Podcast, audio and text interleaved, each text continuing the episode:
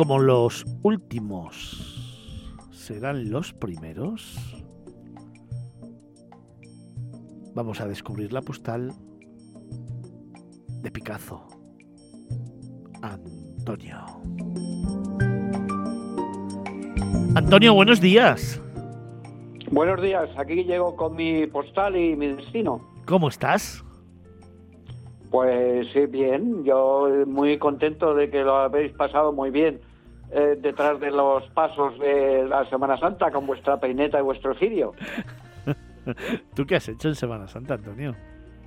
No, yo no me, no me he movido por si vosotros necesitabais algo, por si llamabais con algún problema. Ahí está, de guardia, claro que sí. Por cierto, señor mío, que luego te veré aquí en los estudios, tenemos sorpresón para todos nuestros oyentes. Tenemos un temazo que vas a preparar que se refiere a un aniversario. Si te parece, luego lo contamos, ¿no? Sí, sí, sí, sí, eso va a ser un cañonazo, desde luego. Venga, pues luego lo vamos a contar porque estoy convencido que hay mucha gente que no sabe de lo que hablamos, que no tiene ni idea de lo que vamos a hablar y que va a ser una gran sorpresa para todos. Pero eso será después, cuando Antonio esté aquí con nosotros. Mientras tanto, venga, tu postal, ¿dónde nos llevas?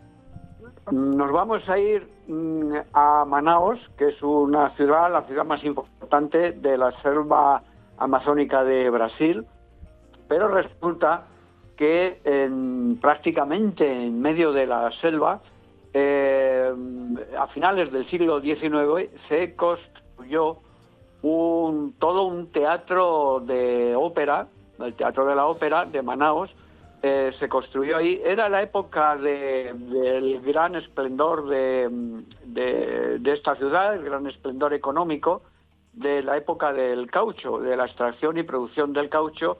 En esos años finales, como digo, del, siglo XIX, Manaos era una de las ciudades más ricas e importantes del mundo.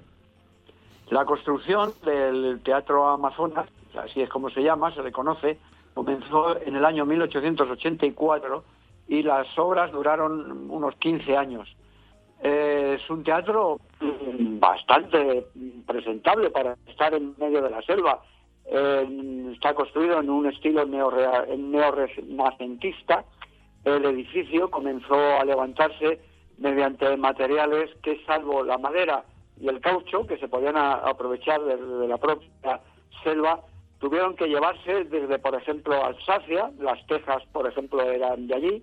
Los muebles de eh, estilo Luis XV se llevaron desde París, el mármol era de Carrara, el hierro y el acero de Inglaterra, en fin, el cristal de, eh, de las lámparas eh, de, de, Murano en Italia, y finalmente el teatro de la ópera se inauguró el 7 de enero de 1897.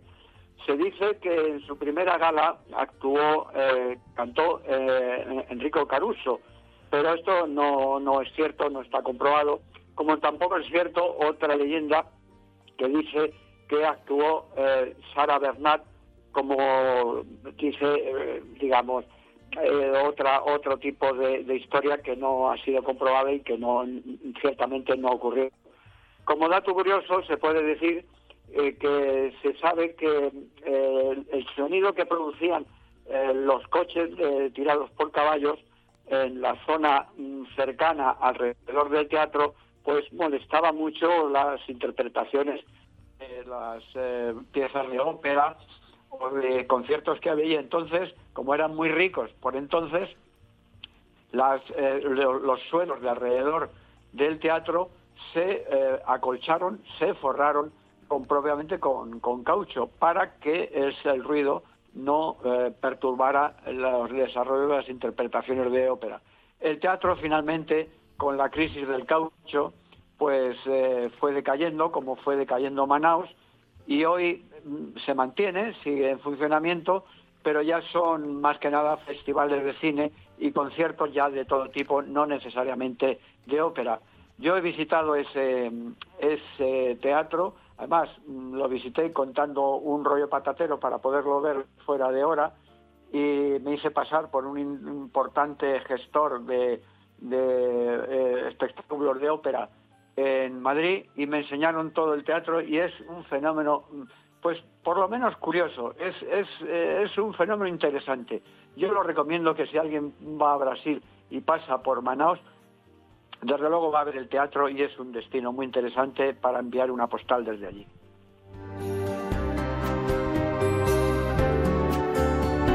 Pues comenzábamos precisamente esta sección, los viajes de nuestros tertulianos, hablando de la selva amazónica, hablando de Brasil, hablando del teatro de la ópera de Manaos con Picasso, con Antonio. Luego te veo, ¿verdad? Sí, sí, sí, y tendremos nuestra sección y la sorpresa es acá. Y la sorpresa que la avanzaremos, claro que sí. Hoy os daremos unas pinceladas de un tema que queremos tratar en profundidad, despacio, tranquilos, y que probablemente por el desconocimiento que tiene seamos los primeros que lo hagamos. Y será aquí, en Miradas Viajeras, en Capital Radio, y de la mano de Antonio Picazo, pero eso será después.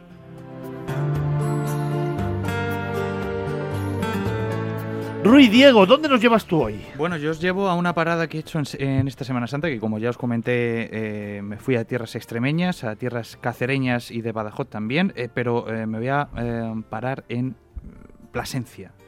No la conocía, qué bonita es Plasencia. Mucha gente me decía, pero Plasencia, ¿por qué te vas a Plasencia si no tiene? ¿Cómo que no tiene nada? Tiene dos catedrales en una, que ahí es, es tremendo.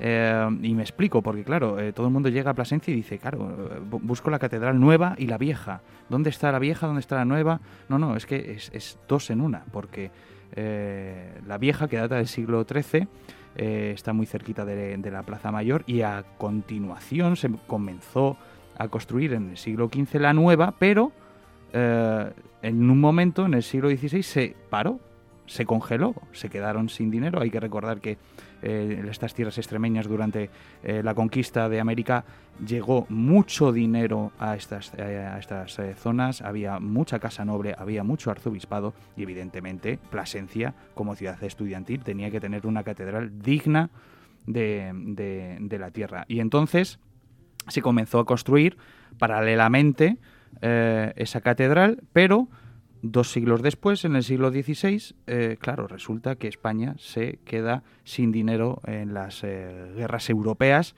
y el chorro del dinero se corta. Y evidentemente ahí se quedó la, la catedral nueva, que es súper curioso ver eh, porque está tapiada por ladrillos, que dices, es que eh, van a continuar mañana haciendo la catedral. Bueno, pues así ha llegado a nuestros días. Pero es que también tiene una plaza mayor súper bonita, con el abuelo Mayorga, que es ese, ese, esa especie de títere que está, da las campanadas en la, plaza mayor. También tiene una muralla espectacular que se ha recuperado, se han recuperado ocho puertas. Eh, esa muralla antiguamente pues, tenía casas extramuros y se han eliminado, se han quitado, todavía están esas señas y podemos ver esa muralla que rodea a Plasencia en su plenitud. Eh, rápidamente, hay que hablar también de la plaza de San Nicolás. Yo creo que es la plaza más bonita de, Plasencia. Es una plaza que encontramos antiguamente diferenciaba el barrio judío de la zona cristiana, donde encontramos una iglesia muy chiquitita, bueno, chiquitita, eh, muy curiosa, que, también eh, que es la iglesia de San Nicolás, que tiene todavía señales de aquel fatídico terremoto de Lisboa de 1755 que llegó a tierras cacereñas, que llegó a tierra de Plasencia y todavía podemos ver grietas que se mantienen y un techo combado, que resulta que fíjate cómo en la historia, justo cuando se dio ese terremoto en España era el día de, el día de, de todos los santos. Evidentemente a esa hora estaba todo el mundo en la iglesia. Eh, y por estructura, cuando hay un terremoto, lo primero que cae es el campanario. Bueno, pues eh, la verdad que eso fue un, un, terremoto que Lisboa lo arrasó y que evidentemente también en España, por aquellos años, también fallecieron eh, muchas gentes. Pero es que también tiene un parador increíble. Es que el, el parador del convento de San Vicente Ferrer es una pasada. Entrar, tomarte un café, pasear tranquilamente, ver el claustro, ver todas esas zonas a las que podemos ir, no siendo, no estando hospedados, merece la pena y, también hay que ver el palacio más antiguo de Plasencia, que es la Casa de las Dos Torres, que, es espectacular el paso que hay entre una zona y otra, eh, bajo, un, eh, bajo una especie, digamos, de arco. Em, casa noble, que actualmente es de la familia Falco, que hace poquito además eh, fue esta boda mediática ¿no? del primo de la famosa Tamara Falco, se casó ahí, super bodorrio, en Plasencia, y bueno, pues fue esta, esta casa de las dos torres el lugar de esta, de esta boda. También mencionarte la puerta de Trujillo, súper bonita, impresionante, de, de Plasencia, y, me quedan muchas más cosas que contarte. Pero Vamos a tener que cambiar la, sección de... Hasta Crónica Rosa nos ha hecho. Sí, sí, sí. Vamos a tener que cambiar la sección. El viaje de los tertulianos postales lo vamos a cambiar por carta. Y la judería de Plasencia, que no se me olvide. Enciclopedia. Enciclopedia de Plasencia, o yo qué sé, esto, esto, Diego, es que le pones un micro y no para. ¿eh? No paro, no paro, no paro. Es que es muy bonita Plasencia. Efectivamente, es súper bonita, así que te lanzo un guante, prepárate un tema sí, para la escapada nacional y lo hacemos porque efectivamente merece la por pena. Supuesto. Y sorprenderemos a todos nuestros oyentes porque merece la pena, sí mm. señor. Os recuerdo, fuimos en primer lugar al Teatro de la Ópera de Manaos, en Brasil, con Antonio Picazo. Después, con Diego Ruiz, hemos recorrido Plasencia, en la provincia de Cáceres. Y ahora con Olmo, Carlos, ponemos el punto y final, seguro que yendo a un lugar maravilloso. Sí, eh, además, bueno, como os comenté antes, este domingo me voy a Galicia y me voy aparte de a visitar a la familia en Coruña porque el martes voy a dar una charla junto con otros ponentes sobre la magia del camino. Eh, invito desde aquí a nuestros oyentes de Galicia, de Santiago, que si les apetece el martes a las siete y media en el edificio Abanca Cervantes, eh, bueno, pues empezará la jornada, va a ser interactiva, el público va a poder preguntarnos y contar cosas. Eh, y nada, y es de acceso libre, organizado por la Asociación de Prensa de Galicia. ¿Y qué, os puedo contar de Santiago? Bueno, pues como, como yo sí quiero que sea una postal, obviamente me voy a centrar bueno, pues en lo que es la esencia de, Santiago, que obviamente no existiría si no fuera por el camino y los restos del apóstol que se encontraron supuestamente. Obviamente todo esto tiene mucho de leyenda, pero ya a estas alturas casi que es igual. Pero, pero sí, el camino es la razón de ser y de vida de, Santiago de Compostela. igual que tú antes decías que habíamos... Eh, nos habíamos puesto una especie de apuesta de, las cifras del, de Semana Santa de turismo. Estoy seguro, casi al 100%, de que este año el Camino de Santiago va a batir todos los récords. Muchísima gente con la que hablo me escriben a, a mi página caminoasantiago.com que realmente hace años que no la he actualizado porque pues pues eso, ya hace bastantes años de mis caminos. Y, creo que muchísima gente va a hacer el camino de Santiago y espero que se repartan por todos esos caminos que ahora ya están bien señalizados, que en total hay 10 y yo desde luego espero esta primavera poder hacer el de la Ría de Muros Noya, que lo tengo pendiente.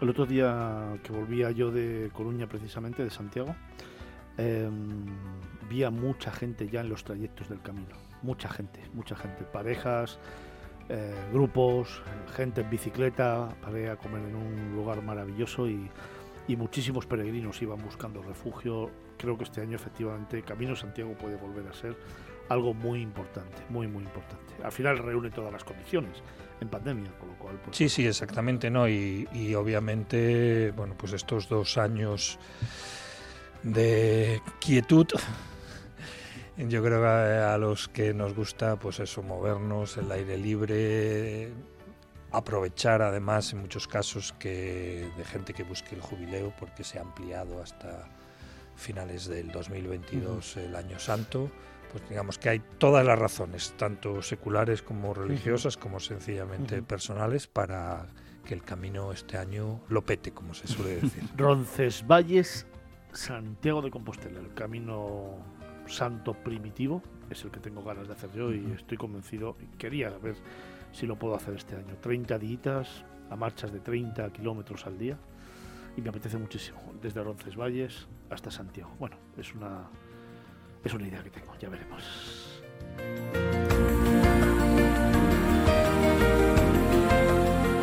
Santiago de Compostela y el camino. Carlos Solmo. Diego Ruiz nos ha llevado hasta Plasencia, en la provincia de Cáceres, de Antonio Picazo, al Teatro de la Ópera de Manaos, en Brasil. Han sido los viajes de nuestros tertulianos en esta mañana de sábado. Pero claro, tenemos que continuar y ahora abrir ventana al mundo.